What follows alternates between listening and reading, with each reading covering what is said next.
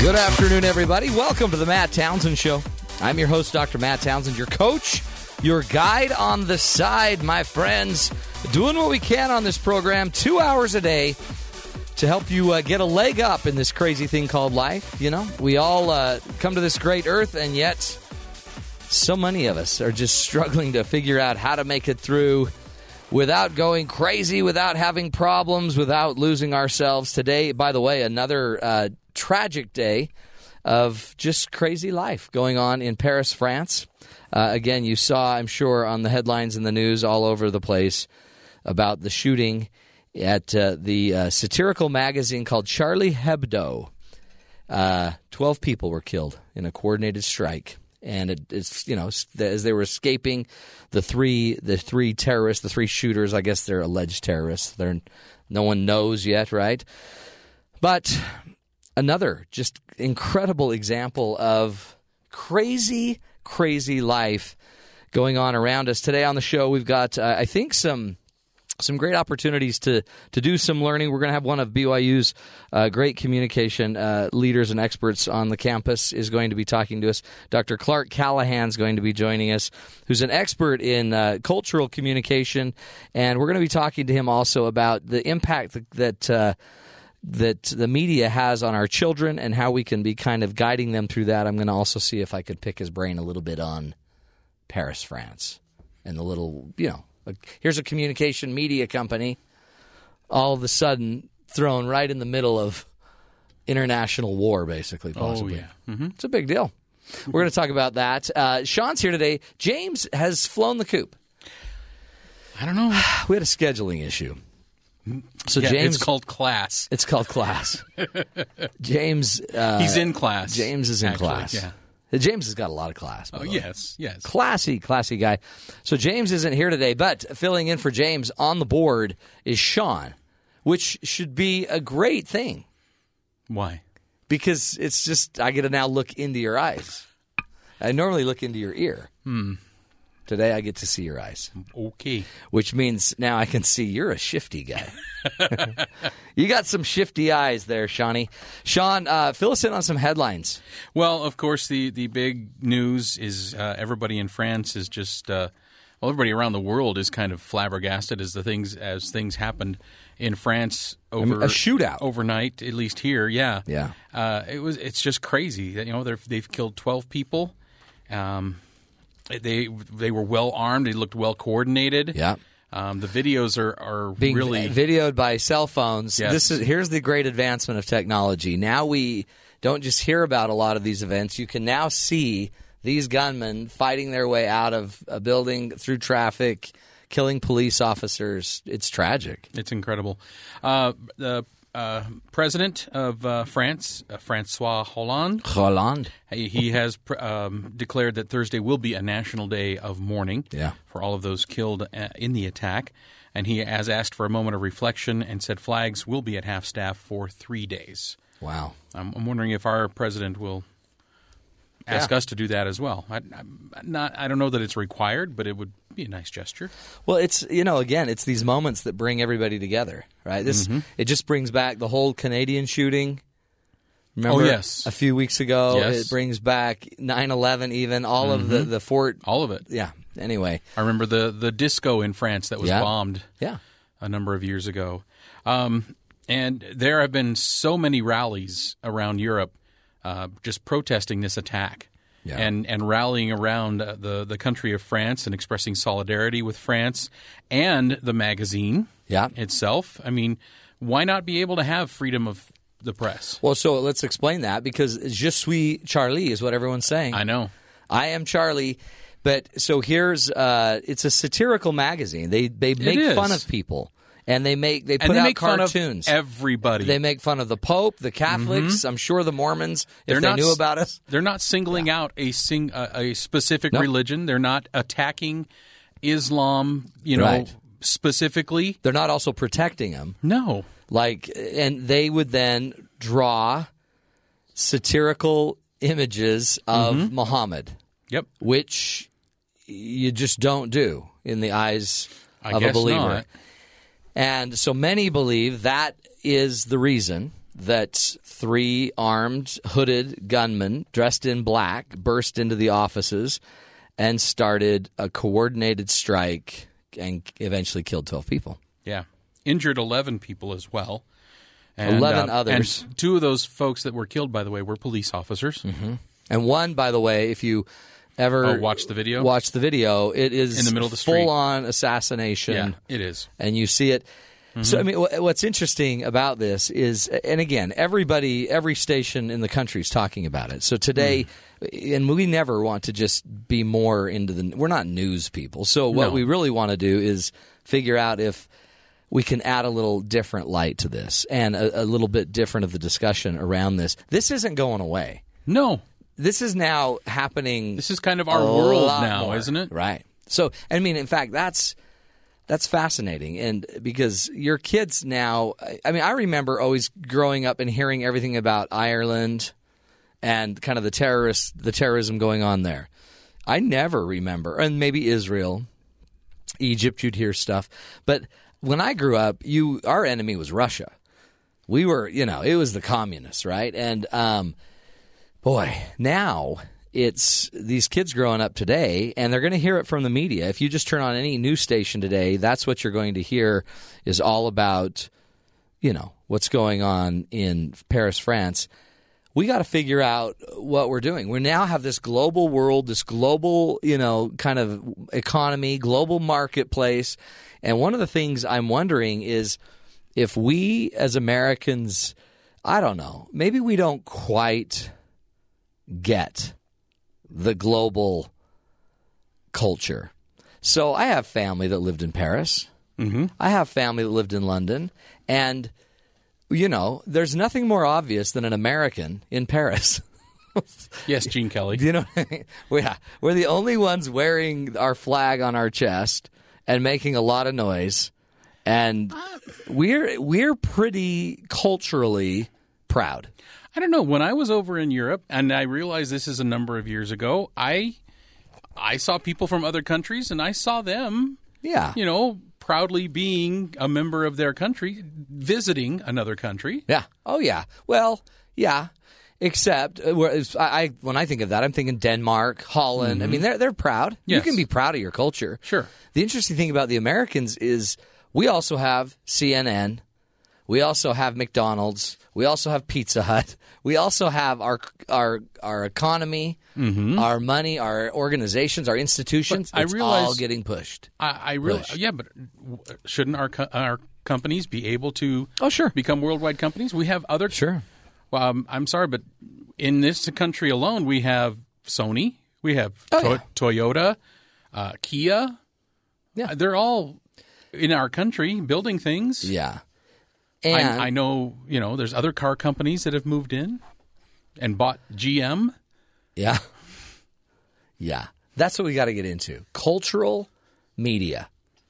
That's what our expert today is going to help us understand because and this this is just a, this isn't even a, a great example of it, but a media company is basically what this was. Well, it's a magazine. It's a magazine, and you know they're just trying to have fun. And now they're the scene of really a massacre. Very much so. And um, again, it's there's no one there's no one thing to blame except we need to start, I think, understanding culturally what's going on. The world's a changing. And how are we supposed to respond to it? That's one of the things we're going to talk about later today. Um, I mean, throughout the day. We also, a little bit later, are going to have also Julie Nelson. She'll be joining us, and she's going to talk about media and our older kids.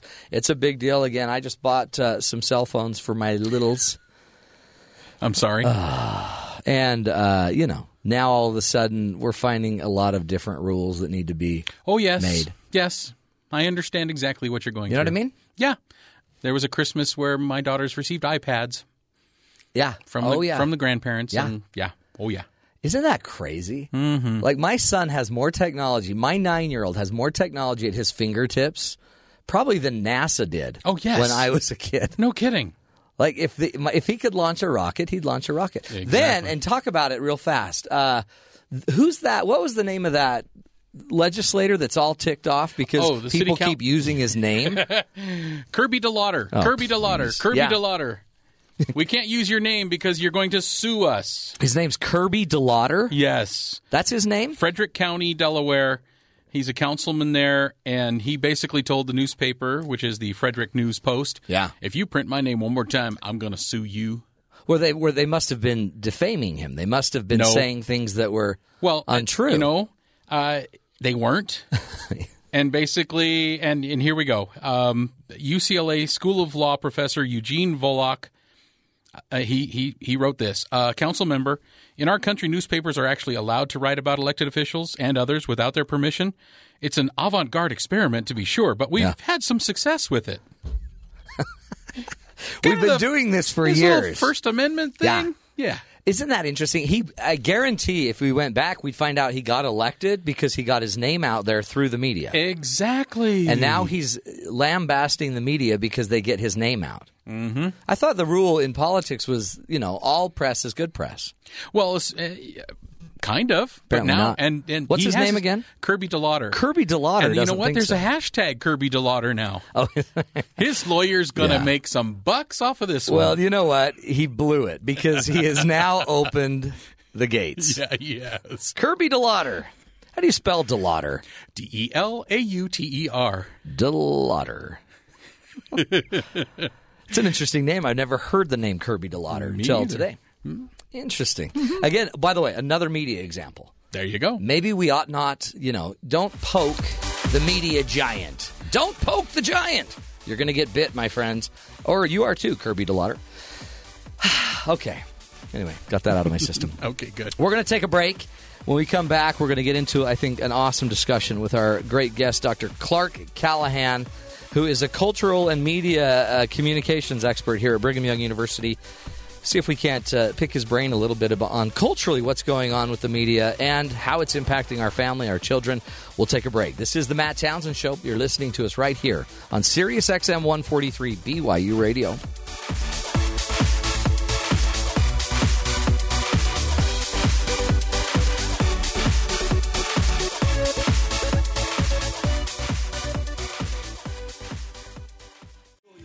That's the way you do it.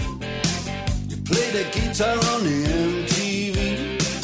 That ain't working. That's the way you do it. Money Welcome for back, nothing. everybody, to the Matt Townsend Show. That's uh, that's a great song for today. We're talking, uh, you know, MTV, YouTube, CNN. We've got all these major iconic media brands going out there, and they're not this. It's not just American media, but today we're talking about the tragedy in Paris, France, where uh, an organization a satirical magazine, just a French magazine that just likes to poke fun a little bit at everybody, at everybody. Ended up having um, uh, 10 or so of their employees killed, plus two other police officers were killed in a coordinated strike. Uh, basically, it was an attack on this office. And um, one of the things that this magazine is known for is they've been um, they've been drawing cartoons of everyone, and they poke fun of the Pope and everybody, but they've also drawn cartoons of Muhammad, the Prophet Muhammad, and a lot of you know Muslim faithful. Now I've this been is offended. not the first time this office has been attacked either. Oh, isn't it? No, in 2011, the uh, office did catch fire on the day it was due to publish a cover making fun of Islamic law. That's right. So So uh, it's just an example, I think, of, of a communication entity that is now suffering f- some blowback. And and and wh- why I think this is powerful is we have with us today in studio Dr. Clark Callahan, who has his PhD from University of Oklahoma. He's a professor here at Brigham Young University and teaches courses in intercultural and international communications theory and research method, me- uh, methods. He's uh, he's a, a, you know a well uh, liked and and a, and a well versed. I, I don't know liked actually. Some of the They go a students little some of the bit too far. students are actually here in, in the BYU department here in They're quite frustrated with it. um, but uh, Dr. Clark Call- Callahan, welcome to the Matt Townsend Show. Thank you very much. And we threw this one on you because we didn't know, you know, so we're surprising you with this. But culturally, I mean, when we talk about communication, it's not enough to just say what you want to say. Y- I mean, you can just do that, and I guess we have the right of freedom of speech here in this country. But at some point, you if you want the messages to be received, you have to understand who you're talking with and how how what the potential ramifications are. I- Is so when you look at what happened today in uh, Paris, do you? I mean, you must just be thinking, "Holy cow!" Cross cultural Sure, yeah, communication yeah. issues. Uh, these things happen on a regular basis, on from individual sorts of levels all the way up to these sorts of uh, uh, kind of grand scheme sorts of way. The Sony example Yeah. is Yeah, another, that another is. good uh, good example of that. But uh, the thing is, w- with media and how media works, and, and the backlash that that obviously happens because of that. Um, when we talk with people face to face, we can read their emotions, we can read their feedback Mm-hmm. immediately, and if we say something that be that might be offensive, we can see that, and uh, you know we could say, "Oh, you know, I, I said something wrong." Right. But when with media, you have this distance, you have this separation, and if I say something that's offensive to you, and I could sit back and give myself a chuckle, and without the that immediate sort of censor that happens with face to face You communication. bet. So you have you have some you have that feedback loop that you might not get Right. in mass communication. Right. But I guess you also have sometimes more of just an inherent cultural understanding Right. if you're standing face to face, or if I'm in your country and I'm in your town. Yeah. Absolutely. That's interesting. And so uh, we say and do things online uh, through media that we would never do face to face. And uh, making fun of, of religions or, or of people um, tends to be kind of a, a theme that Yeah. runs through social media. And it's one of the, the dark sides. There's, there's wonderful. yeah, uh, great benefits. but there's also that dark side, and, and that is the, the empathy that comes through face to face communication. So I'm not I'm not castigating uh, No. this company or, or, or Sony or anything like that uh, because they have the right to say what they want to say. But when cultures um, are come into contact, uh, think of it as a big room, and up till you know 2000 or so. Uh, people talked face to face Yeah. with within in corners, but now everyone's brought together, and we're seeing um, relationships develop, um, good and bad, um, that were not we weren't able to see before. Well, y- another example is Ferguson, Missouri. Right. So we have black and white culture, and we all thought we were seeing s- what we thought was the same thing. Right. And then in reality, they're two completely different cultures. How do you? So if we're talking about communication, and this can actually, I see it just in marriages. Right. Like the culture of your family versus my family, we Right. can break that down.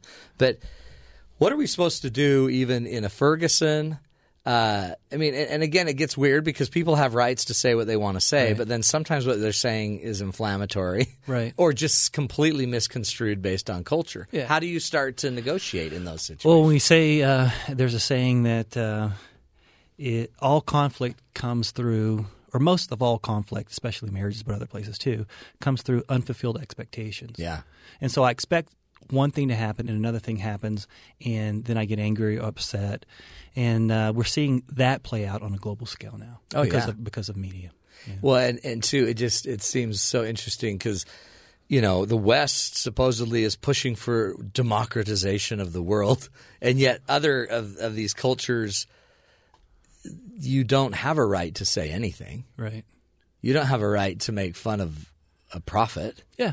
It's, it's a different. It's a different It's a sort of mind- completely it- different- It's like uh, Kim, Gon- uh, Kim Jong Un. Yeah. Oh, yeah. And uh, he is. You don't say anything bad about. You him. don't make a movie about him. No, you do not do that.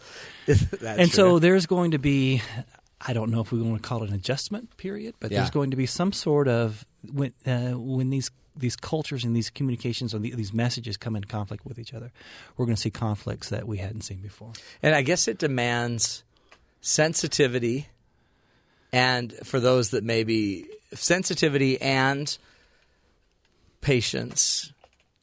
I mean, it's how do you transcend? well we, it? we can't be pa- patience doesn't apply to this this thing in paris not to Paris. No, no, No, no. but absolutely. but I guess I'm saying everybody needs to start. Somebody needs to be sensitive enough to understand culture, the culture they're Right. dealing with, right and then the culture that's offended needs to understand that that everyone's different. right So I guess that's what I was saying. patience. So how do you? But how do you ever? I guess you just hope. We just hope that happens. Well, y- y- to a certain degree, yeah. I mean, Yes, yeah. Uh, the the more co- the more interaction we have, the easier it becomes. Yeah. Obviously, um, one of the things that, that we talk about, um, one of the reasons for studying intercultural communication is that the justification is if we just understood each other better, Yeah. then we could get along. But if you take that to its logical conclusion, if I know you to such a degree where I know your faults, uh, and, and I may communicate so well that I know that I do not like you and I never will. Right. And so that's another component That is. uh, to this whole thing. Well, I mean, and then think about a lot of these cultural problems. They're not new. Right. This these have been wars that have gone on for thousands of years. Some of these. So, well, I I think it's it really is a fascinating uh, study that you're doing. I mean, intercultural.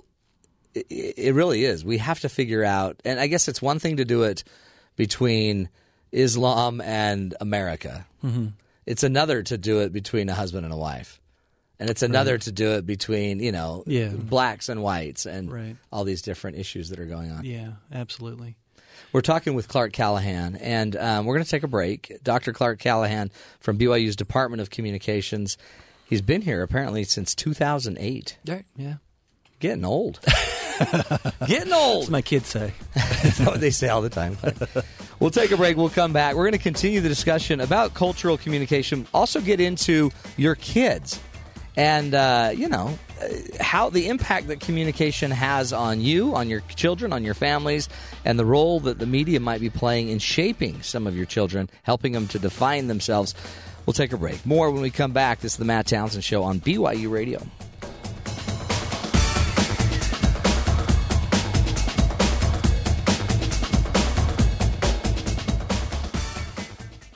You don't have to try so hard.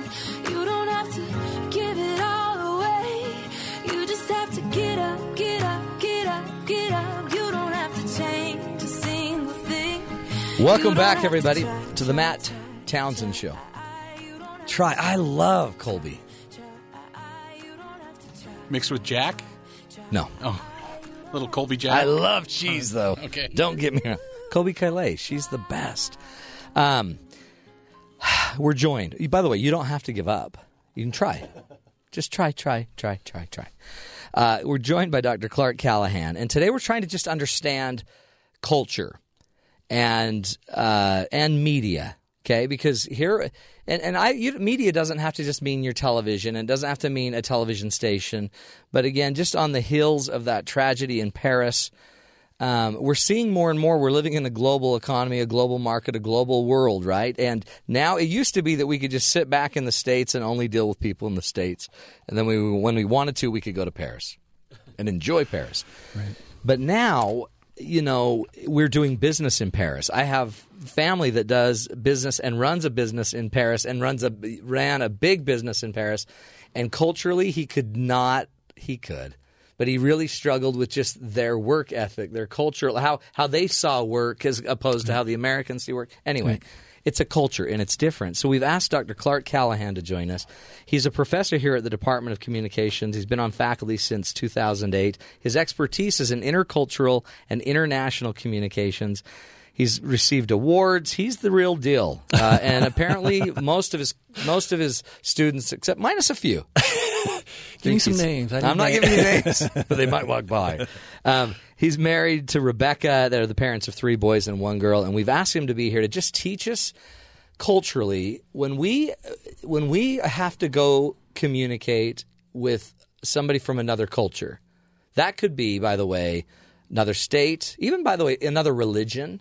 That could be another. Um, that could be another race. That could be another country. When we have to cross cultures, what are some rules or tools that you would give us to help us better negotiate those differences? Well, I think the first thing you have to understand is that everyone's going to make mistakes. Yeah. and you have to be comfortable with that, and you have to get over this uh, this manic need to get ev- to be right all the Yeah. time, and uh, and just recognize it. And if you have uh, people there that you know, Confederates or Hmm. someone you can trust, you can say, you know what, I'm going to make some mistakes. Every time I make a mistake, I want you to let me know. and uh, have them help you out. And the more you do that, uh, the the better. it's Confederates. gonna you, you need a spy. don't- You need somebody Yeah. on the inside. be. Yeah, absolutely. But but then I guess take the take the mentality that you can't go in because sometimes you might bring your culture and you think your culture is what is right. Like my brother-in-law would have loved to have let somebody go in Paris, France. Right. One of his employees. Well, in Paris you can't just fire someone. It, like it's an act of Congress, Right. And it's a government a- act basically to let someone go from Mm-hmm. their job, and it, it literally he got to the point, and it so frustrated him that he couldn't. And eventually, I think you're right. He just had to figure out that I'm in a new system, so I have to learn the system. Right. And once you understand the system, you can then use not just your culture to Right. get what you want. You use your skills. Right, and and your personality comes out Yeah. and then too. And the, the one thing you have to be careful of uh, a a lot of times we think of a system we have to adapt to that system Right. which which happens a lot but Yeah. at the same time systems adapt to individuals as well so Truly. it's this, so, this sort of co-constitutive Yeah. thing if you're honest if you're willing to make mistakes and if you're willing to put yourself out there i mean a lot of people go to countries different countries and they uh, they live someplace for 10 years Yeah. but they may not speak the language they Uh-huh. may not understand the basic tenets of that of that culture but so you've got to have that experience you have to have that, that the face And you can time. do research wherever you're going. I mean, like I just sit here and think of how Ferguson is going down and how blacks can't believe that whites think it's all normal and how whites can't believe that blacks think there's a problem. But if you just did some research or just listen to people. Yeah. Listen actually listen to other people tell their story of why a black might not feel safe with a white cop. Yeah. I mean, hearing the story could let you be influenced. I guess that's the other thing is you need to be open enough to be influenced. Yeah, absolutely. I think we, we come into all these sorts of situations thinking that we know what's going on. I, I taught a class on a military base a couple years ago, and um, it was at uh, a- an Air Force base, and there was pilots who were in charge of training Iraqi pilots. Oh wow. Yeah. And uh, we were talking about this concept, and they, they said, yeah, we we we give the, the classroom instruction, we take the, these pilots up in the in the planes, and and we'd ask them, do you have any questions? Nope, no questions. And then they try to land the plane or take off or something, then they, they'd almost crash, and They'd this almost flight had to kill take over. everybody. They're like, what's going on? What why can't we?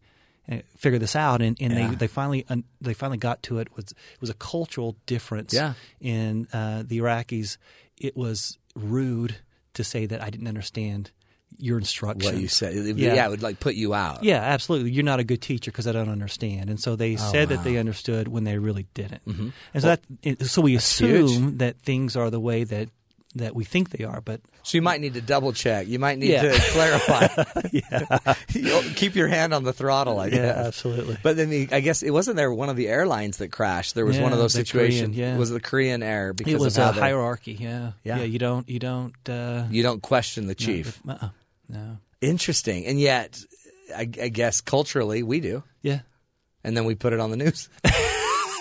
Isn't that? Yeah. But again, that see, it's uh, look at how many of our examples uh, just of life over the last few years are cultural. That must be good. This is good. This is good fodder for an intercultural It, communication. it makes for expert. a good classroom discussion. It does. Yeah. That's fascinating. Do you um and uh, one thing we didn't talk about is you you go train though. You train and consult with the United States Department of Defense, the IRS. By the way, cross-cultural issues there. like they have people that want to pay, people that don't want to pay. Major cultural issues. But states, organizations. So when you go in, what else do you teach them? What else do you teach them to do? Uh, oh, it depends on the organization what they Yeah. need. Uh, a lot of it is um, developing communication structures within the organizations. A lot of times, the the the messages don't get from the bottom to the top because of different cultural issues within organizations. And organizations have cultures just like Oh, absolutely. countries have Yeah. cultures, and and you've got to kind of identify what's going on to be able to break through that. So you do a lot of org assi- yeah, systems. Yeah, leadership Yeah. or or com stuff. Yeah, That's really cool. What uh, what else should so I have a son in Mexico Right. on an LDS mission. If you were going to send your child, let's say, away to Japan. Okay. did I tell you my son's in Japan? No, is he? No, is he really? Is he really? I just threw that out. Uh, How see see how intuitive I am, Sean? Sean, write that down. Once again, I was intuitive. Um, what would you? What do you tell your boy when he? You know he's going to a completely foreign cul- culture. What would you tell him to do? As far as to just adapt and to f- not just fit in, but bring your personality to it. So be Yeah. you, be unique, Right. but understand culture. Well, I, I think, like I said before, you've got to be able to you got to be able to let let yourself go a little bit, Yeah. and to get over this kind of this U.S. sort of Western, I'm right sort of a thing. Oh yeah, and, there's only one way Yeah. to eat raw fish. Oh yeah, you, you you can spot Americans. I heard you guys. Talking I know. About I that to- before. you totally can. and everywhere you go, 'Cause And they- it- but it is every. they're culture. right. Yeah, Yeah. I mean, it's just there's something about the American tourist. I don't know what it is. They get their their their shorts and their American flag shirt, I was at I was It's in the Germany. Black socks and salmon. and it's the black socks and the white legs. I was in Germany a year or two ago, and we were, we were walking through, and, and the person I was with says, uh, "You can tell Americans." I, yeah, tell me, tell me how I spot Americans, and they'll- and she started pointing them out. That's Are you an American. serious? That's an American. Well, we eat like I remember in Argentina. I didn't know we were sitting there waiting to get on a bus. It was my very first city ever out of the country, and I'm drinking a bottle of like Fanta. and I'm just chugging it, and you don't do that just on the sidewalk. And I'm just chugging it, waiting to get on a bus. And then we were in a hurry. I threw my bottle away, ran and got on the bus, and I had like three people run to my garbage can and start rifling through the garbage can to get my bottle. Wow. Because you don't throw bottles away. That's money. Yeah. You can take that back and get a penny. and I did I had, but I had no idea I had just offended a culture. Yeah, there, uh, different cultures have different sort of uh, views of reality. Um, we say that the language that we speak tends to influence how we see the world. Mm-hmm. And so, different languages, English, for example, is a very dichotomous language. Yeah. Things are either black or white, either lying or telling the truth, Right. you're either beautiful Good, or bad, you're ugly. yeah. Hmm, There's not many middle words that's specific to true. those sorts of things. And so, Americans tend to see things as right and wrong much more than other Yeah. cultures. Uh, Germany's is, is an example of uh, a very rule-oriented culture. They follow the rules. I was in a, a shuttle bus from the airport from Frankfurt, uh, going someplace, and the driver was an Italian, and we all got in the, this bus, and he turned around and said, "Are there any Germans in the car?" And we looked around, and I guess there weren't. We said no, and he says, "Great, I can speed now." so Don't break the rules. the German would tell him to knock it off. Isn't that interesting? Yeah. But see, uh, too, it also probably makes sense as to how. I mean, if if you're just going to follow the leader, Yeah. then you'll follow the leader anywhere. Uh, what was the movie that just came out um, about World War II pilot Unbroken. Unbroken? Have you seen that? I haven't yet. No. Oh, that's fascinating. I have to say, it's a great movie. That is a great movie. Yes. And I, you sit there and you see this Japanese, uh, what do they call it? Prisoner of war camp leader. yes, he's he's the head of the prisoner. of the that for camp. some reason just singles out this American, uh, this U- U.S. athlete. Mm-hmm. Can't remember what his name was. A runner, Louis Zampini. Zampini. As- I believe that's yeah, the I think name. that is it. Anyway, but you see the culture of you know just the honor, the pride of Japan. Actually, even earlier in that movie, you get to see a culture. excuse me. You get to see the culture of immigrants in America as well, That's because true. you see That's his right. his younger self, uh, and he is a first generation American. Uh, his family came over Mm-hmm. from Italy, and there are people in the town that he's in, in, in uh, Pasadena. right. Actually, Was I that believe. Pasa- and they couldn't No, it's st- Torrance, California. Cal- yeah. and they are just berating him with some racial slurs and stuff. And so it's it. I think it's a very good cultural uh, dichotomy in that movie on all scales throughout the whole movie. Yeah. But That- culture you don't see Yeah. No. No. It, it, until you're looking for it. Yeah, it's the transparent part of the world that we live. We don't see it unless it's come. We come in contact with. You don't know what it's like to be an American until you're a place where you're you're, You're not. not. Yeah, Well, a- and in America, even in Canada or Mexico or a lot of these places you'll go, Great Brit- Britain, wherever, you're still America's still positive. yeah, I went to Argentina after the Falkland Wars, where America wasn't so positive because we supported the Brits, and you know, all of a sudden you realize hmm, yeah, we have effect. We may we we impact. yeah. Interesting. Wow, we're talking with Dr. Clark Callahan, who is uh, an expert in intercultural and international communication. Also, a lauded professor, by, lauded by all but three of his students. I need names. I'm Come not on. giving you names, but they are here, and they'll they'll be in in a minute. And we'll be back. We're going to take a break. More fun here, more interesting, I think, insight also from Dr. Clark Callahan on how you bridge the gap between your culture and other cultures around the world and even in your neighborhood. This is the Matt Townsend Show. You're listening to us right here on BYU Radio.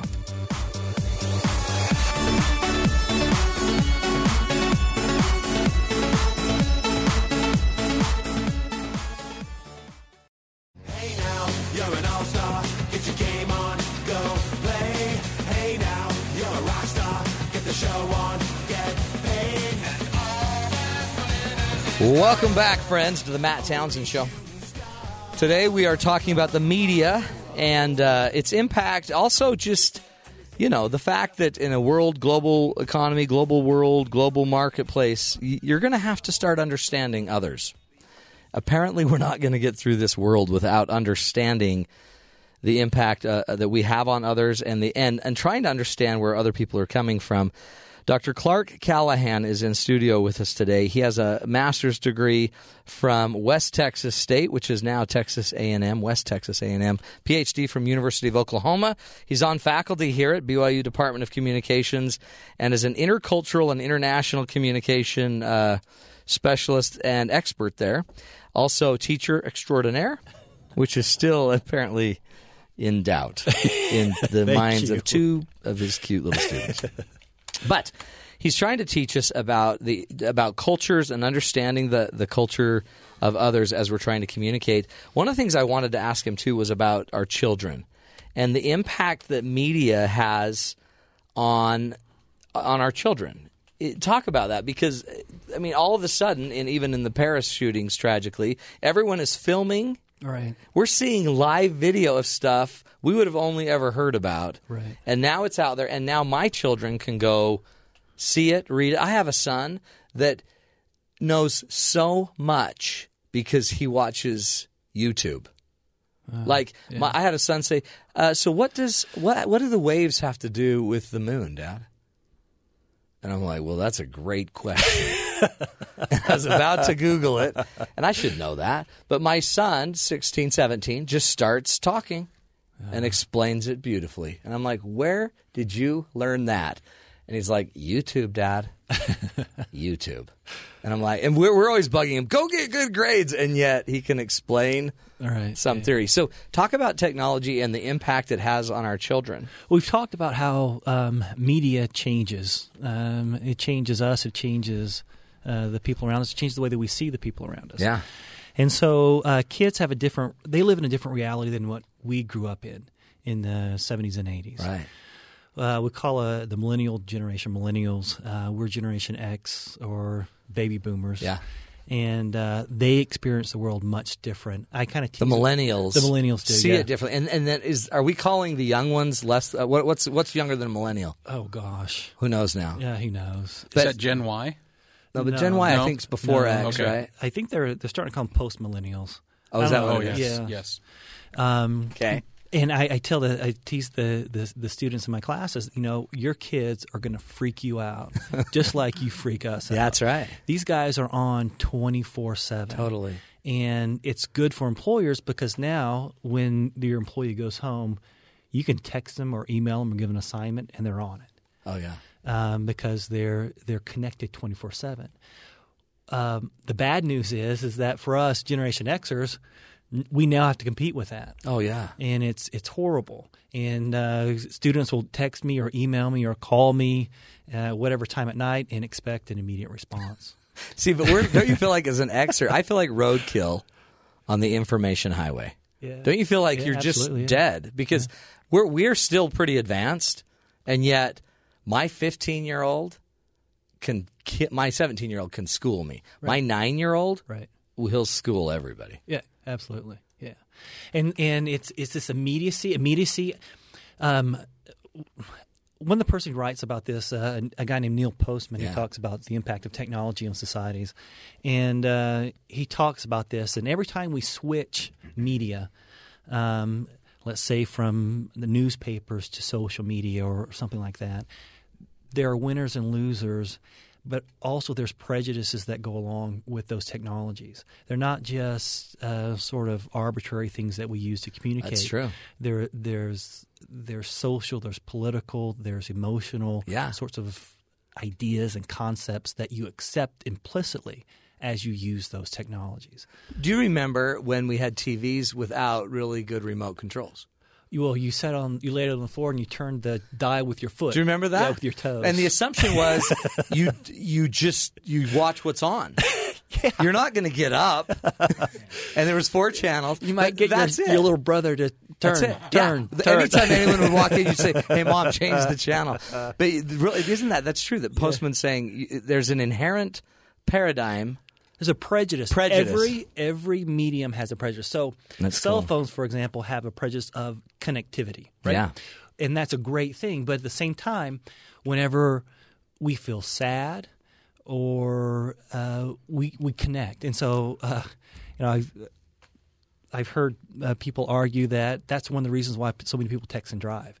It's because you're in your car, you're alone, you're you start thinking and, and you Oh, start true. feeling sad about something, so you grab your phone and you Yeah. start texting. That's right. You connect, right? And in that connection, uh, takes away those lows, those highs, and makes us see the world, experience the world in a different way. And it seems like with technology, there's an inherent prejudice that you, you'll be informed. Right. Like now, I mean, nowadays people are surprised if you you didn't know. yeah. You didn't know something. yeah. What you don't, you don't, t- you're not on Facebook and you don't have a news feed and you don't. How could you not know? Of course you know. I texted you twice. yeah. And so these the, the kids that, that that grew up with this technology. I mean, they're they're so much more advanced. So, Yeah. Well, advanced isn't maybe the right word. They're so just different, right? Yeah. Yeah. But that that's that's cultural. that's cultural. Yeah. So as a parent, your children aren't you. Yeah. And their their expectations are actually t- significantly different. Right. And I mean, there's always love. You always love. There's caring. I want you to get a good degree. I want you to get. Yeah. A, but So a student calls me and leaves a message. Hi, this is so and so. Could you give me a call back? This is my number. You and I would never, Never. Uh-uh. have done that to a professor. It's not like I mean I don't care. I'll call Yeah. him back. It's not a big deal, um, but it's not something that that you and I would have done. well, back then. You'd never give your phone number out for your cell phone because it's like eight dollars a minute. so you're not going to waste it on your professor. Well, I know uh, just just um my kids' education is so much different than mine was. Oh, yeah. when I was growing up, M- my parents didn't have email to every teacher. right. oh yeah, I've m- I've got email access to every single teacher that my kids have. And my and their teachers will send us emails when there's problems or when there's good stuff that happens as Oh. you, well. you can see every test score. Yes. So my my wife can see the test score the minute it's it's posted. I can't. or if the homework assignment has been turned in. yeah. She- so every day we have a little review. So what what was with the test? What happened there? that's right. But that's there. There's the. But you know prejudice. Mm-hmm. what? They're they're used to that, and this idea of privacy that Yeah. you and I Yeah, have, gone. they don't they don't have that. How do you teach? So how how do you intervene on It's that? it's so f- it's so funny because Or do you? in class you'll hand an assignment back and they'll say, "What did everybody get?" And they'll all start, "I got a D. I, I got an F." no one ever would have done that back then No, because there was no, way to know. No one cares now. Everything's out there for everyone to see. They don't understand this this issue of privacy. The Yeah, concept of that's privacy interesting. is so different. Well, that's why too. I guess they'll also send pictures that are inappropriate because Yeah. they're not they're not evaluating that. yeah, Everyone's doing it. yeah, sure. Does it is this is this I guess healthy? I sound like I'm a 90. so is this healthy, Clark, or is this do we want to mitigate it? What do we do as Well, parents? Mm-hmm. Well, it's both. It, There's there's healthy aspects to it, but there's also aspects that that need that kids need to be aware of. Yeah. Privacy is one of them. Anything you post online, expect it to be there forever. Yeah. that's what I tell my kids. and understand your audience. People are going to be people uh, you don't need to you need to know who you're talking Right. to. you can't. huge. There's no such thing as deleting something from the internet. That's right. It's Ever. there forever. So that that funny picture that you had when you're doing that. thing that you thought was funny Yeah. when you were 13 That's not funny. when you apply for a job and they do they do a Google search on you, which is more and more is happening, uh, and that picture comes up, and then Oh, that's scary. yeah, that's where we live. That's, Well, you know what? it's kind of a scary world, except I guess when it comes down to it, uh, it also has an immense opportunity to influence Absolutely. more lives. yeah, I mean, I, I influence people in Argentina. Your son's influencing people in Japan, but we got to know what we're doing. yeah. It's the the new currency now in social media is likes. I know. And that, that's crazy. So, so think of so really, what is the prejudice there? that you're not as valuable unless you're liked. A- Absolutely. And your from messages from don't value. From a corporate perspective, from an interpersonal perspective, from an individual huge. identity perspective, likes are the new currency for uh, the post millennials.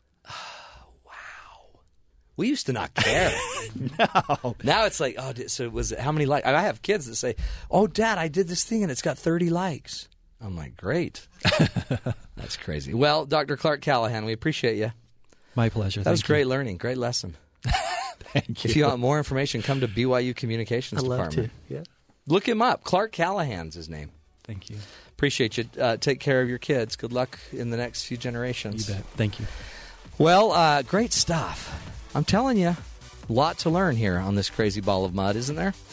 And it's not easy. There's no one right or right, right or wrong answer, but one answer might be we know we all need to try a little harder to understand each other a lot more. We're going to take a break, my friends, and uh, when we come back, we'll do a little bit of the coach's corner. I'm going to give you some lessons from the world traveling uh, flight attendants the top lessons from a flight attendant, what she's learned about all the universals of human beings. This is the Matt Townsend Show. You're listening to us right here on BYU Radio.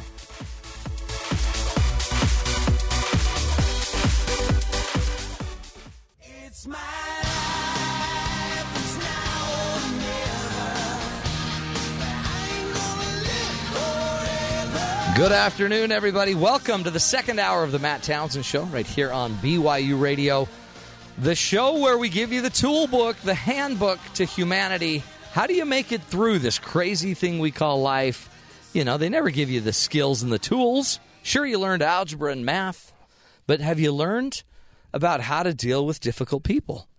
That's one of the, the things we're going to be discussing today. We're also going to have Julie Nelson on, the child whisperer. Is that what we call her? The teen whisperer. She's going to come on, teach us about media and our older children, perception of TV shows, the impact they have. Uh, we're going to get into that as well a little bit later in the show.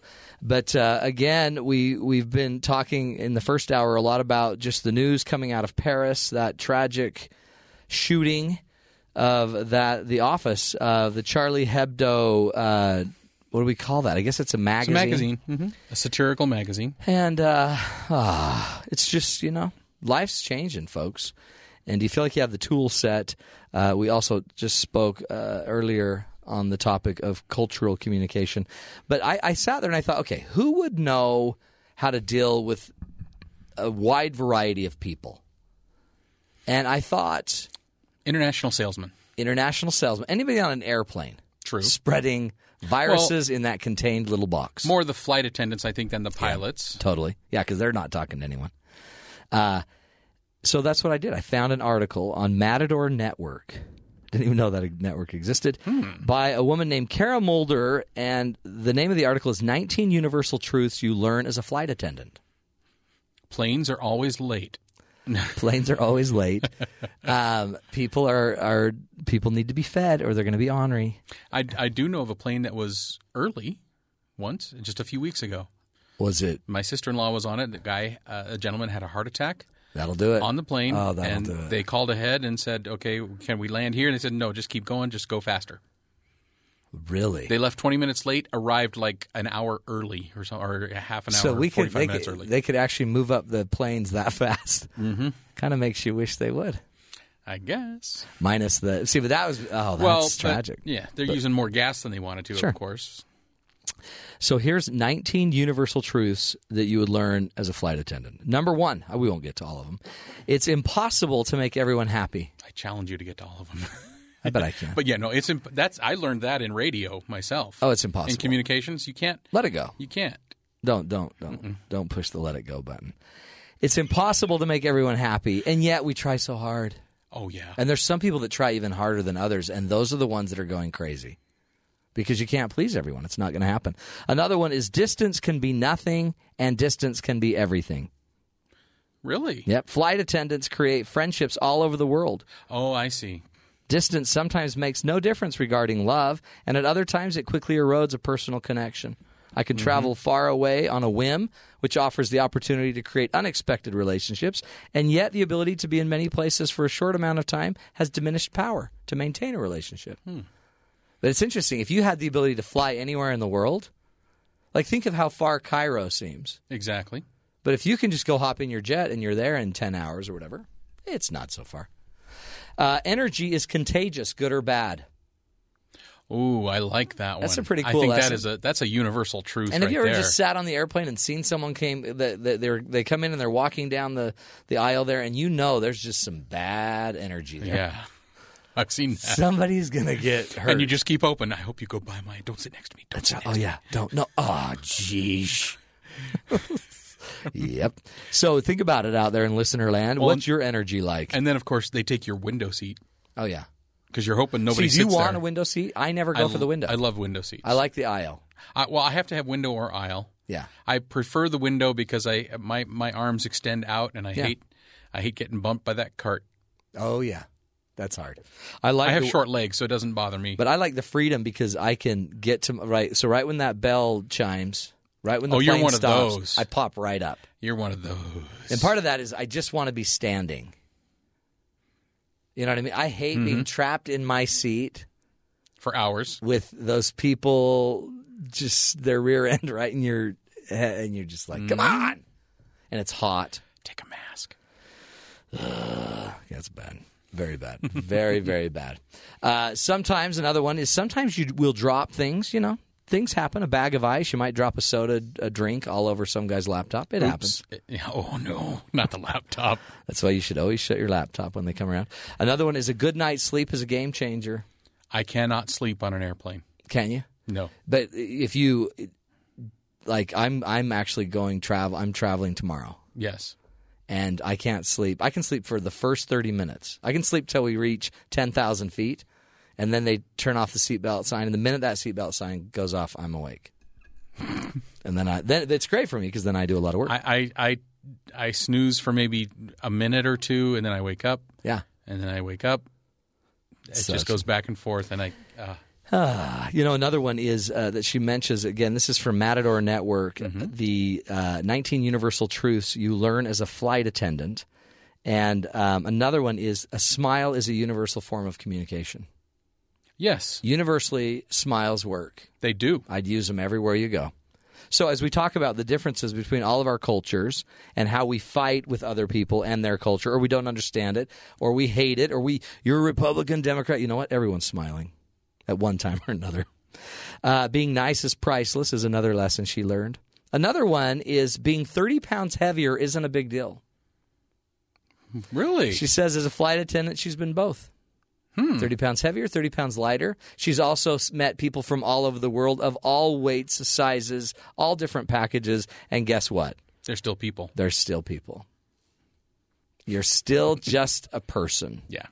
Uh, another one, uh, universal uh, learning, is that you need to be thankful. Waking up in foreign cities and meeting people with interesting stories has me constantly wondering how I got to this wonderful point in my life. She's so grateful for it. I love to travel.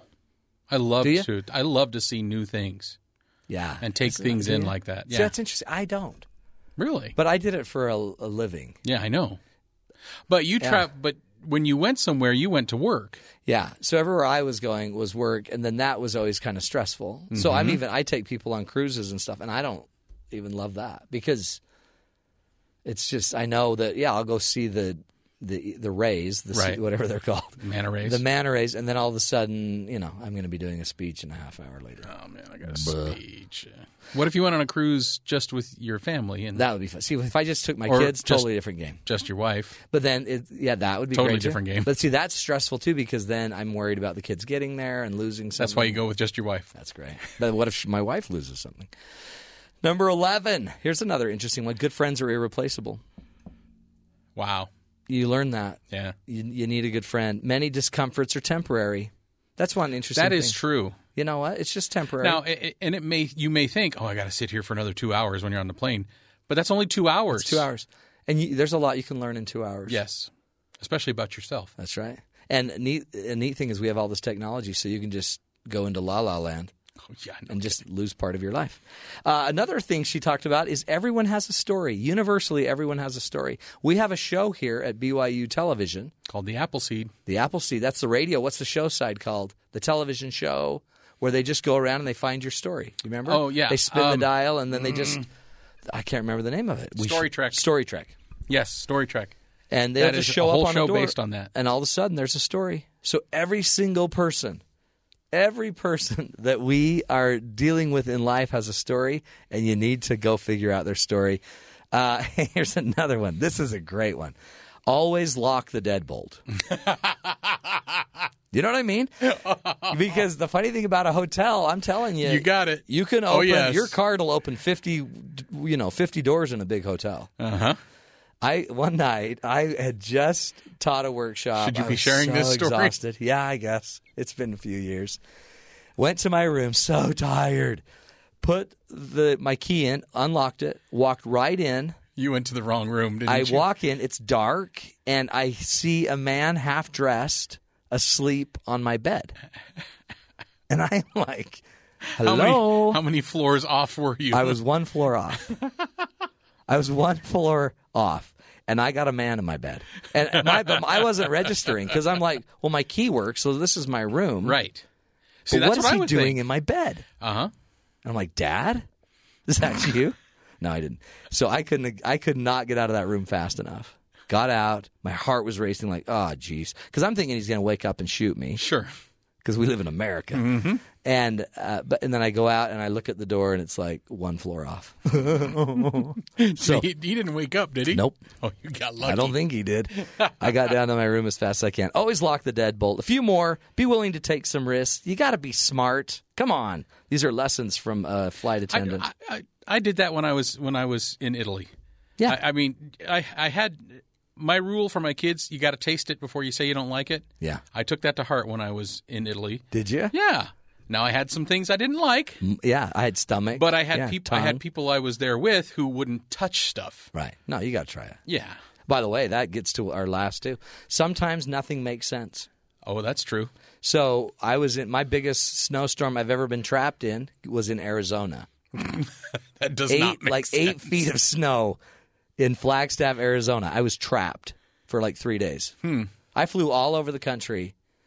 The only coun- the only state that stopped me, the only one in eight nine years, the only state was Flagstaff is Arizona. Last one. Life clicks in the moment when it's meant to. Life doesn't always click. It doesn't always make sense. It doesn't always work. But when it's meant to, it'll work. And one thing I would just challenge all of us out there in listener land as you're experiencing more people, dealing with more people in life, learning more things, maybe you need to see it as an opportunity uh, that maybe was brought to you to have an impact, to change a life. The people that you're meeting in your life are there in your life for a reason. See what happens when you start seeing them as a reason and somebody important that maybe was placed in your life to make a difference, you might start valuing those people a little bit more. We're going to take a break. And when we come back, uh, Julie Nelson's going to be here, the child whisperer, the mom bomb. She's going to teach us about our kids and the media and what we need to watch out for with our young, our children, not just our young ones, our teens as well. Good stuff, my friends. Again, thanks for listening. We'll take a break back with Julie K. Nelson right here on The Matt Townsend Show.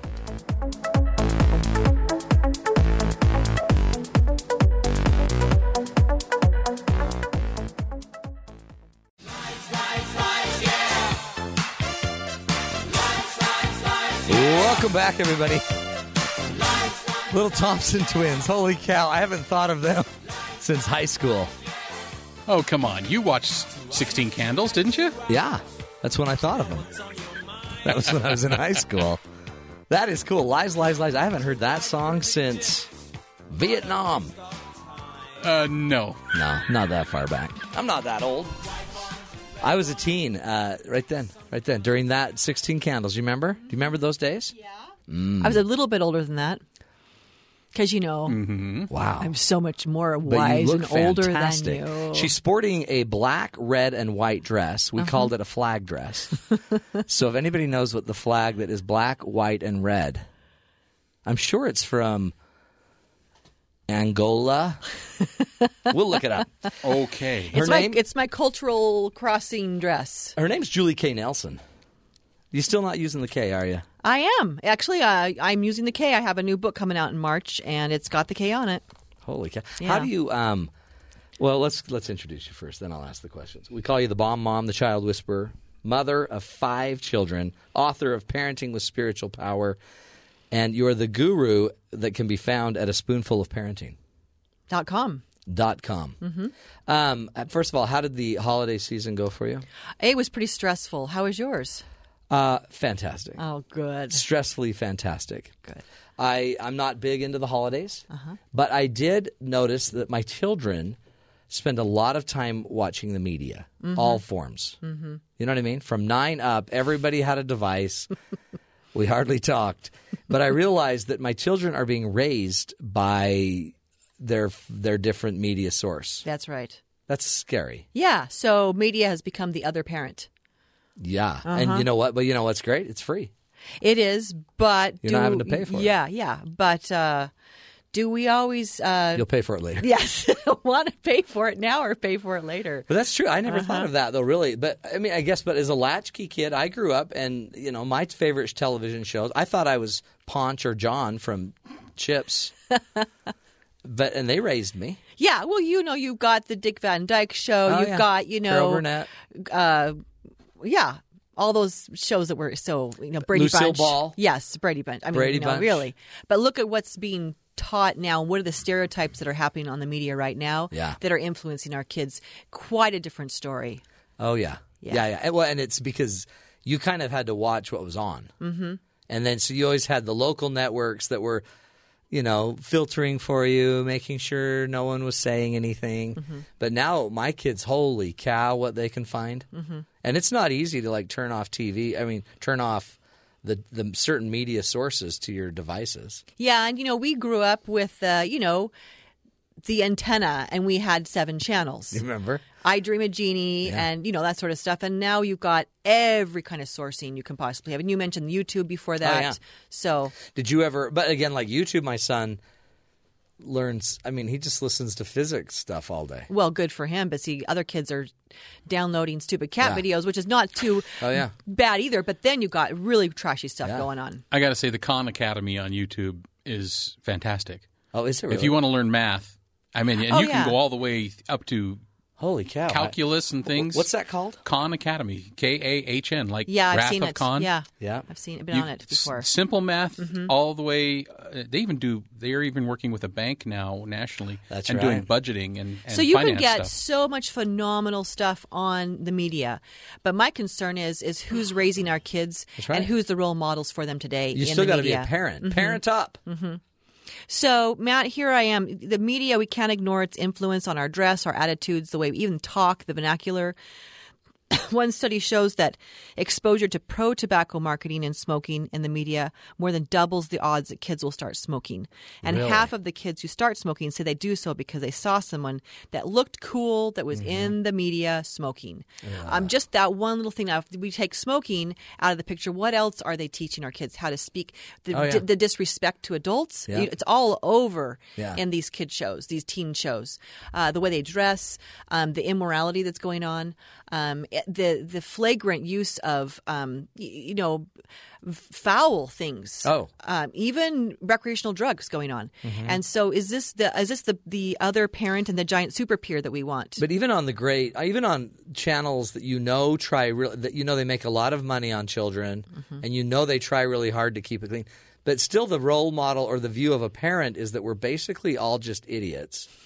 You know what I mean? so half the parents in these shows, or half the adults, Mm-hmm. They're all idiots. on a Disney network or a lot of these networks. They're just idiots. they're idiots, Like, and the where's kids your are the, brain? and the kids are the ones that they're, they're the tail that's wagging the dog. Yeah, totally. And so they are the ones that are calling the shots and making the the, the parents look s- look stupid. Yeah. Even look at the Hannah Montana show. I mean, she was a cute little thing, but she was sassing it up all over the Oh, place. yeah. And her dad was a dope.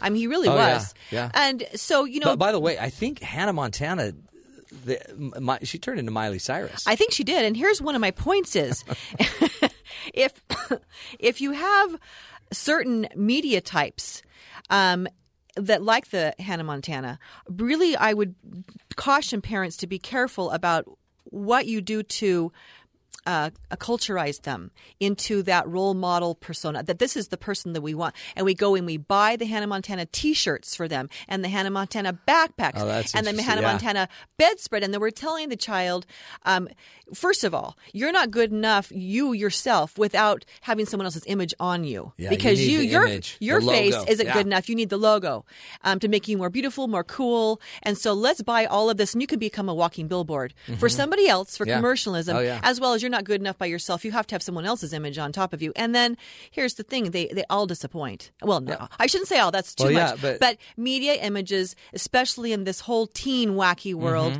they tend to grow up and turn into somebody else. And so, what I would say to parents is, don't. Uh, glamorize and role model a person Yeah. even a Hannah Montana true. fictional person, but glamorize or or celebrate, I should say, traits that person has. Well, by because the way- because a person will disappoint. Oh, yeah. Hannah Montana disappoints when she grows up to be Miley Cyrus and does all kinds of twer- twerking stuff on TV. Wow. She'll disappoint you as Yeah. a person, as a, rule, a celebrity role model, but traits that she has exhibited could still be taught to kids. Look what she did this. Uh-huh. That trait I want you to look for because then you can find those traits in other people. That's huge. I've actually gone through this. Okay. Oh, the twerking. He's No. talking about. Yes. Yeah. You should see My him daughters twerk. are totally embarrassed. I would pay Totally. twenty bucks to see you twerk. It's on Facebook. No, I'm kidding. I'm kidding. It would never be on Facebook. That would be bad. But no, my kids grew up with Hannah Montana on Disney Channel. Yeah. And now we're faced with Yeah. Miley Cyrus. What are you supposed to say? But my kids, I don't know if I taught them right or what, but they go, they, they just they sit there and they just think, why is she doing this now? Yeah, but that's a That's great- what they ask. See, to me, that's the great discussion. Like, look what happens if we don't focus and we don't pay attention. And and you know, I'm not saying That's that great. that that seeing these types of people is all evil and bad because even when you read children's literature and there's a negative role model in children's literature, I teach this at the university as well. That can be used as a discussion point of saying how sad for that person that they couldn't see that this is going to cause them some grief down the road, and use it as a teaching point. Say, isn't that sad that Miley Cyrus made this sort of choice because she's a, such a talented Oh, yeah. person. She's phenomenal. How sad for her that she had to do this and dress this certain way to think that that's sexualizing, going to, to attract people to buy her tickets to come see her concert because it doesn't have anything to do with her talent.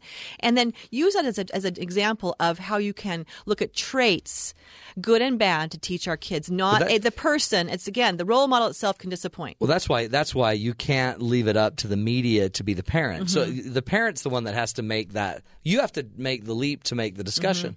And you can't say, "Oh, I hate Miley Cyrus. She's such a trashy person," because that's what's going to happen. That child's going to go, "No, she's not," and then they're going to start to right. defend their role model. That's right. So instead, say, "How sad for her. I'm so sorry." And then the child goes, "Why? Why are you sorry?" Because she's so talented.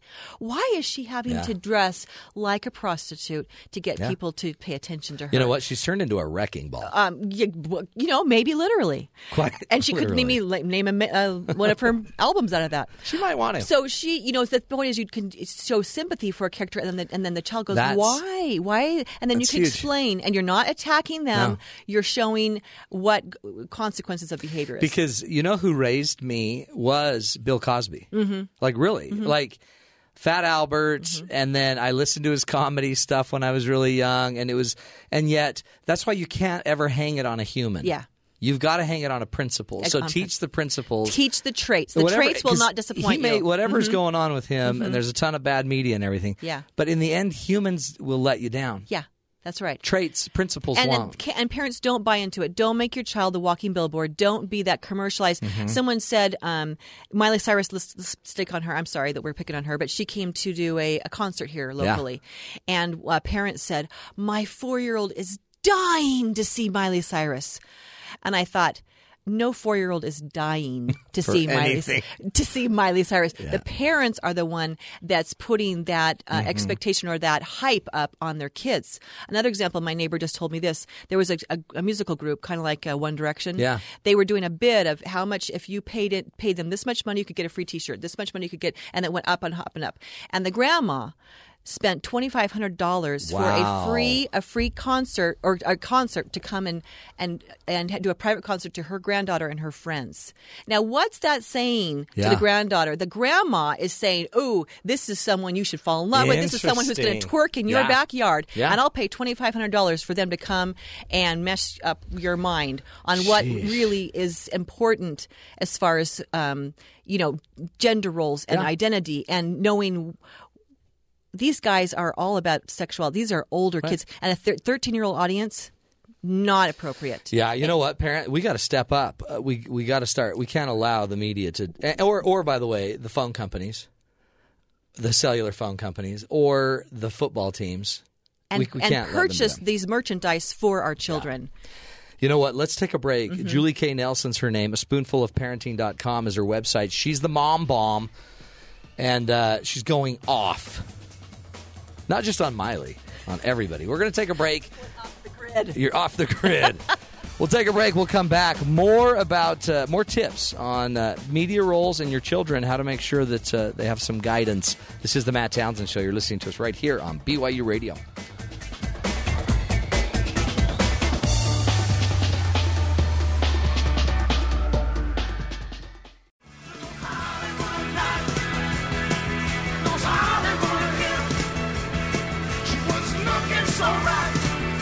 Welcome back. Hollywood Nights. You know, we came from a good era of music, Amen. don't you think? Oh yes. Hmm. My, my kids go back to the '80s all the time and go, "Mom, how come you had it so good?"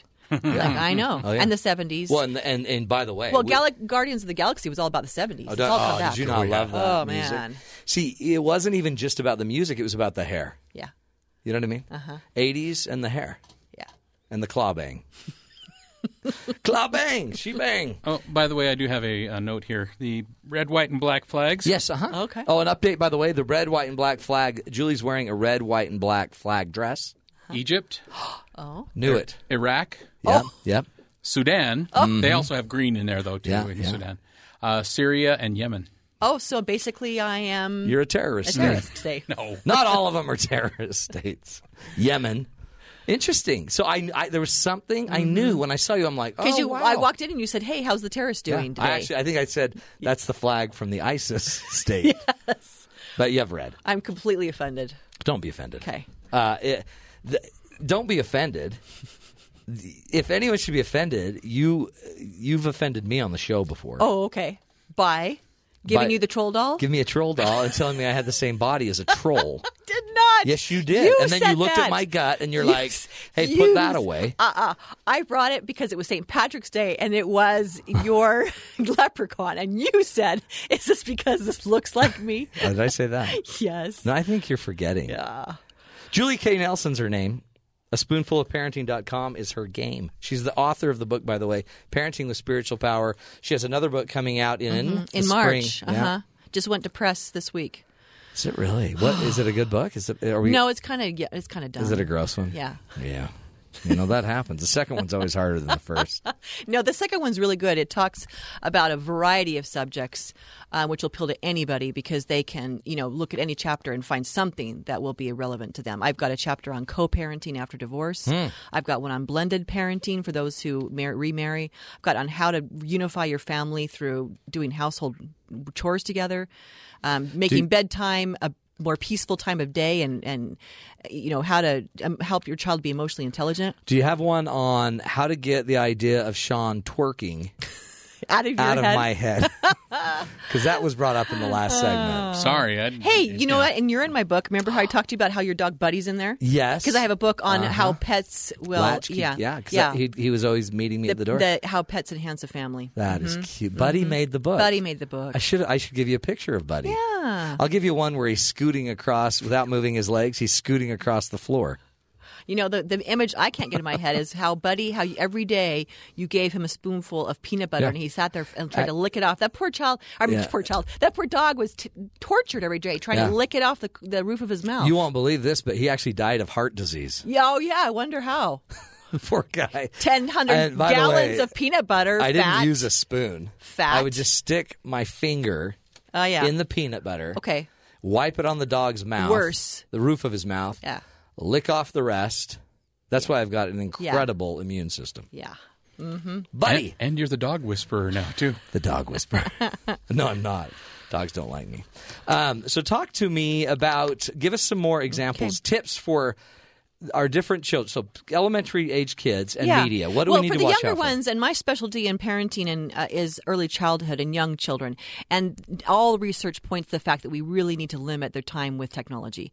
They um, thrive best through personal interaction, spending time with them, playing, reading. Great way to f- found uh, give a foundation to impart your values, to talk to them about honesty, about you know all kinds of virtues Yeah. so that when you're reading a book, um, you can say to them, "Why do you think that that uh, you know that, that character in that book is acting that way? Do you think that's going to cause them some problems down the road, or don't you think that that's going to you know help them to solve this problem?" Hmm. And these types of of training from very young helps them. So later on, when they're grappling with, does this image on the me in the media is this a good one that I should adopt or not? You've already instilled Oh, these yeah. values and in in a personal way. You can't wait for Sesame Street to do that at at five years old. Do you think like my son loves books, loves to read. He also loves his his iPad thing. I don't know your tab, his tab. Tablet, uh-huh. Um, but I- I'm wondering, should I just put his books on the tab so that he also sees it not just as a, right now it's just a toy. Mm-hmm. His tab is just where he plays, and then his books uh, that's where he gets serious. But I wonder if you integrated it so that his reading was actually on the tab, and he could always notice there's other choices on the tab other than just our scriptures are on our tabs. Mm-hmm. And every time we go read scriptures, I can't tell if my kids are listening or paying attention. They could 'cause be they're- playing Candy Crush over there. totally. And so I'm like, get your scriptures. Go get the books. Not wild. So what would you well, suggest? part of part of it is that uh, it's it's the human interaction Yeah. with a book. Um, if you give them a tablet, are you just plunking them on the couch down with the iPad and saying, Yeah. "Here, iPad, you Go teach"? play. And even iPads will talk to you; it'll read the book Yeah. to them. So, are you taking away the ill- human element and that love of who you can transmit through your reading? And then the book becomes a tool. Right. Uh, it, uh, the tablet sometimes becomes a replacement, just like the TV does. but if It's a I if I replacement have him read it and then we with talk you, about it with you. Yeah, no, you don't that's- see a downside. No, to no, that. no, no, It's no, cool. no. I think that you could because it's it's educating them. With Well, and it's technology. Mm-hmm. a, it's a device they're going to use the rest of their life. This, I mean, books are going away. I mean, I but I personally prefer the book. I Yeah. prefer the hard book. yeah, that I but can no, it's ride going in. away, and it's helping to get them into the right uh, age of technology. That's cool.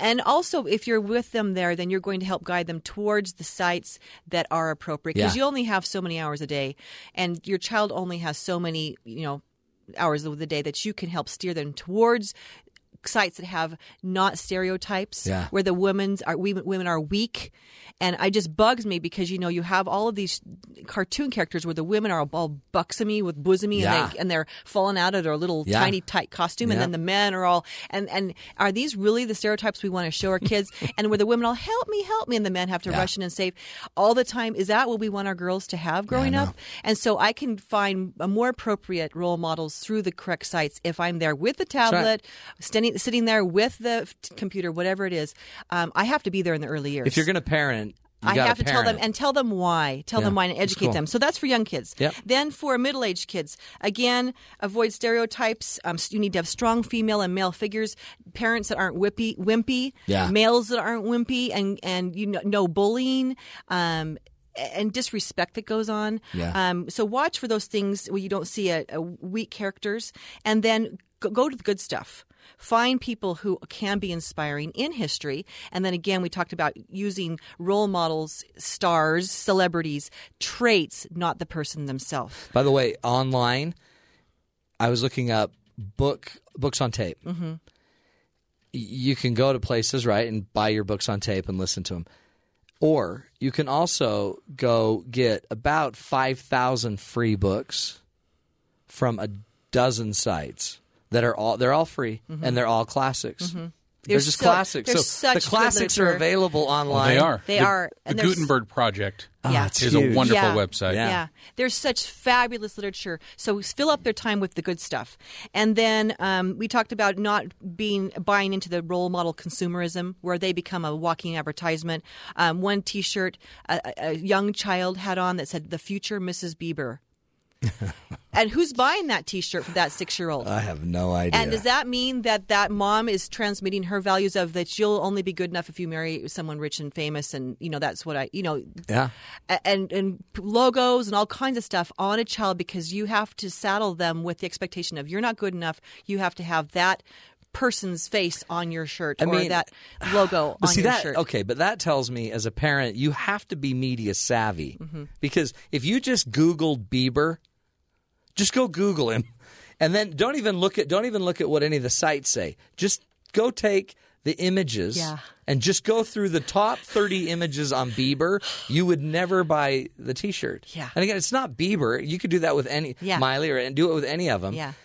you, you have to be savvy. A- and you and you can't be sucked into this. Well, I only I want my child to fit in. Yeah. So they're all talking about it. So I've got to buy him. I went to go. Um, I was helping my son's. Uh, he was in fourth grade, no third grade, third grade class, and I was there during reading time. The kids could bring out anything they wanted to read uh, of their own leisure, recreational reading for thirty minutes. I walk around. People were reading the classics. They were reading what's going on, you know, right now during Fantasyland. You know, all k- the kinds of fantasy books and historical fiction.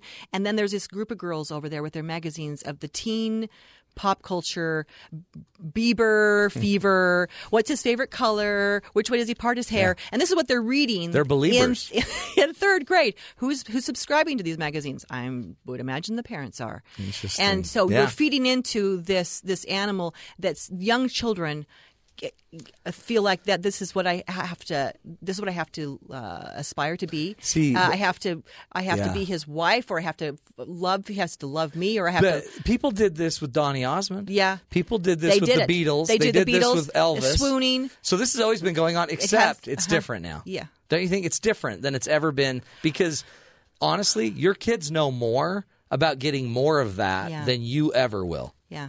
And I, So it's a I- I- different I- ballgame. It's, it's the whole worship, the role, the person, and the ideal we can never be. With teenagers, this is this is dangerous too because not only for kids now they have to worship this Bieber person and, and buy his magazines and his posters and everything you know for our bedrooms. But then for teenagers, then the girls become to not only worship the Biebers but also the image of the of the model who is the Hanging on the Bieber. no, well, the one that's about as The twig, the yeah, twig, yeah. And then I'm only good enough if I can look like her, that model that's s- scary skin thin. Yeah, yeah, no, and then that's the yeah. image, the, the the airbrushed, computer generated image on the top, the front of the magazine. And I'm only good enough if I can look like that. And that's another role model. Yeah. uh, dangerous. Uh, I, side- li- I like the full figure male role models. yes. The which which is just pretty much only on the NFL Network. but everyone on the NFL Network's a full figured male. Yeah. Give us um, what about the older kids? For the older kids, I would say watch out for reality TV and for soaps because Oh, they are reality TV, quote unquote, but they're not. That is absolutely those are genet- those are engineered Yeah. to make it look like a reality, which it's not.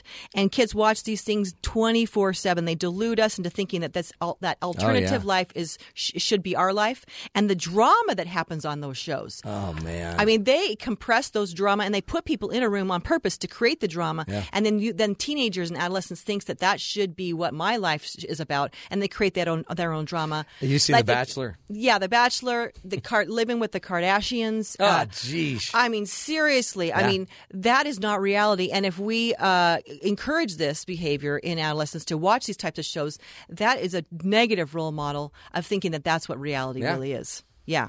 wow. So watch out for that, folks. That, that's great advice. Yeah. It's almost like you thought this through, Julie. Maybe for a few minutes. Hey, uh, just as we go, um, Donny Osmond, Yeah. were you a fan? Were you, you were you were I can tell you were, you No. love the purple socks. I never I never bought into the pop culture thing. Not even Donny. I never bought a poster, never no. really? How about his little brother Jimmy? He- no. The Jimmy you thought was hot. No, I didn't. I that's the thing about it. I don't understand parents who buy into this and buy it for their kids because I have never ever thought celebrities had anything more about their life. In fact, I feel kind of feel sorry for them. They often often have really really tragic things going on and I'm happy with my life. Yeah. My life's real. Theirs See, is not. That was and that that's great advice. Uh, and I've taught my kids the same I feel thing. bad. But Yeah. My first girlfriend, I'm just going to put it out there, Farrah Fawcett. she was my first girlfriend. Yeah. No, I've never thought I've never watched shows and go, "Ooh, man, isn't he hot?" I just Wow. See, that's very controlled of you. That's why we have you on the show. yeah, I'm I'm living in reality. unlike the rest of us. And you know that's what they do on a camera is they put, put it everyone's best side. They put certain lighting on and the filters to make them look the very Oh, yeah. best. Oh, yeah. On a on a TV show, on on an interview, Radio. on a front of radio. On, Have on you a front noticed of- in here? Front, Look where all the light is. Front of a magazine. That's the best side of the microphone. That's thank you, thank you. But it's never what it is, and we I've I've taught all my kids that it's Mm-hmm. never what it truly is, and they go home and they go home and to you know I mean you look at Robin Williams, Oh, what a fantastic life he had, but when he goes home at the end of the day, suffered with some severe mental issues. Well, see, and, and the funny thing is, is that's we all know that everybody does that, Yeah. right? We all know that, and yet we hold them up. We hold them up like they're such a different standard. yeah, right? yeah. Julie K. Nelson's her game. Go to her website, a spoonful of parenting.com. You can get more enlightenment. She's got everything on the site. You've got tons of blog entries, Mm-hmm. Yeah. Mm-hmm. appearances on TV. She's the bomb mom. We're going to take a break. When we come back, are you going to stick with us? I sure we've- will. We've got one more segment perception of TV shows. Just be thinking about a TV show you watched growing up that impacted you, that, that, made, that was maybe a role model. Mash. Ooh, oh, wow. Houlihan. Hot lips. We're going to take a break. Again, stereotypes. We're going to end right Stereotypes. there. on Houlihan. Margaret oh, Houlihan. man.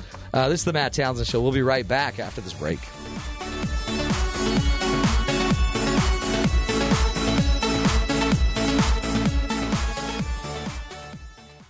Steve Austin, astronaut. A man barely alive. Gentlemen, we can rebuild him. We have the technology. We have the capability to make the world's first bionic man. Steve Austin will be that man. Better than he was before. Better stronger, faster.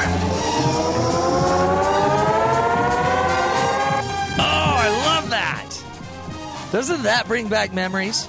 Yeah. We have the technology. and, he would, and he would throw that football, and it would go so far.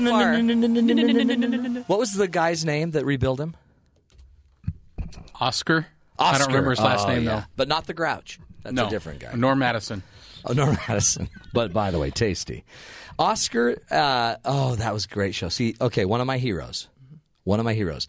In studio, Brennan Jernigan is joining us. He's the new, he's the, he's he's no longer the temp.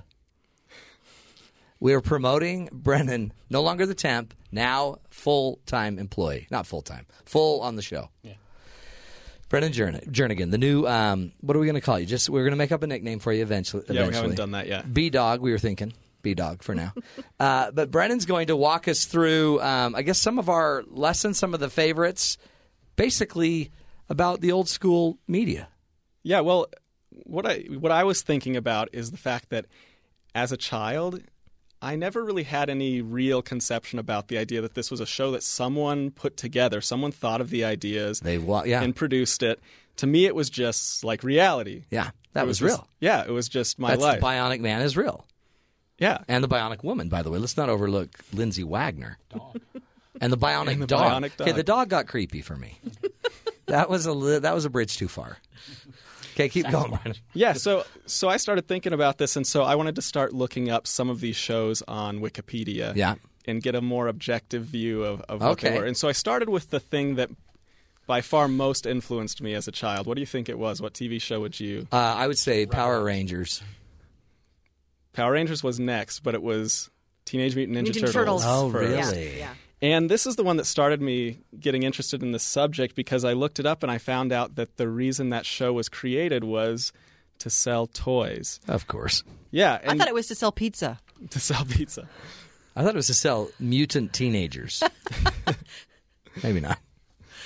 But yeah, so that was kind of That's weird. That was a little weird to me But aren't because all these shows created to sell something? because you have all the little toys like uh, my son probably around your age a little older and i had all those little plastic t- turtle Oh, toys yeah. But it did teach us about Michelangelo, Donatello. Mm-hmm. It taught was us all, all the about these Italian great- masters. So now, when there's like a Trivial Pursuit question, you can just go, "Who was one of the great masters?" Oh, the great yeah. art- you're- oh, Leonardo. Michelangelo.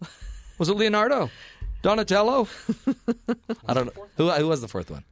who have we not said? Raphael, Leonardo. Raphael. raphael yeah. Yeah, I never got into that. Uh, that's interesting. Okay, what what other ones? This is fun.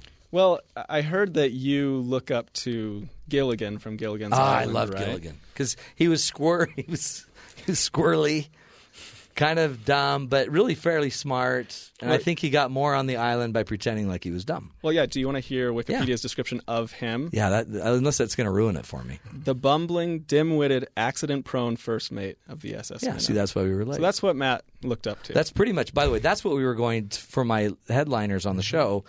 Welcome to the Matt Townsend Show, where the bumbling, dim-witted, half-wit, First mate accident-prone. first accident-prone first mate will take you on a long journey and never come back. and never come back. Uh, this is actually my favorite sentence, though, from the Wikipedia article. Despite an awkward exterior, Gilligan has shown some intelligence. Some. See, this is me. I am an awkward. Yeah, okay, that fits. That's why I love it. Yeah, and but you know what, Marianne? I'm just going to shoot straight. Marianne liked him.